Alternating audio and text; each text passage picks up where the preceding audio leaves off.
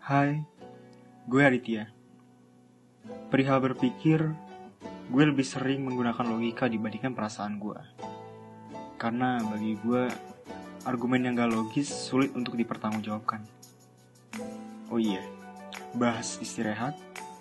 Istirahat akan menjadi media buat gue dan juga lu semua untuk bisa berpikir, bercerita, berdiskusi, dan apa pun itu. Gue harap istirahat selalu menjadi teman buat kalian.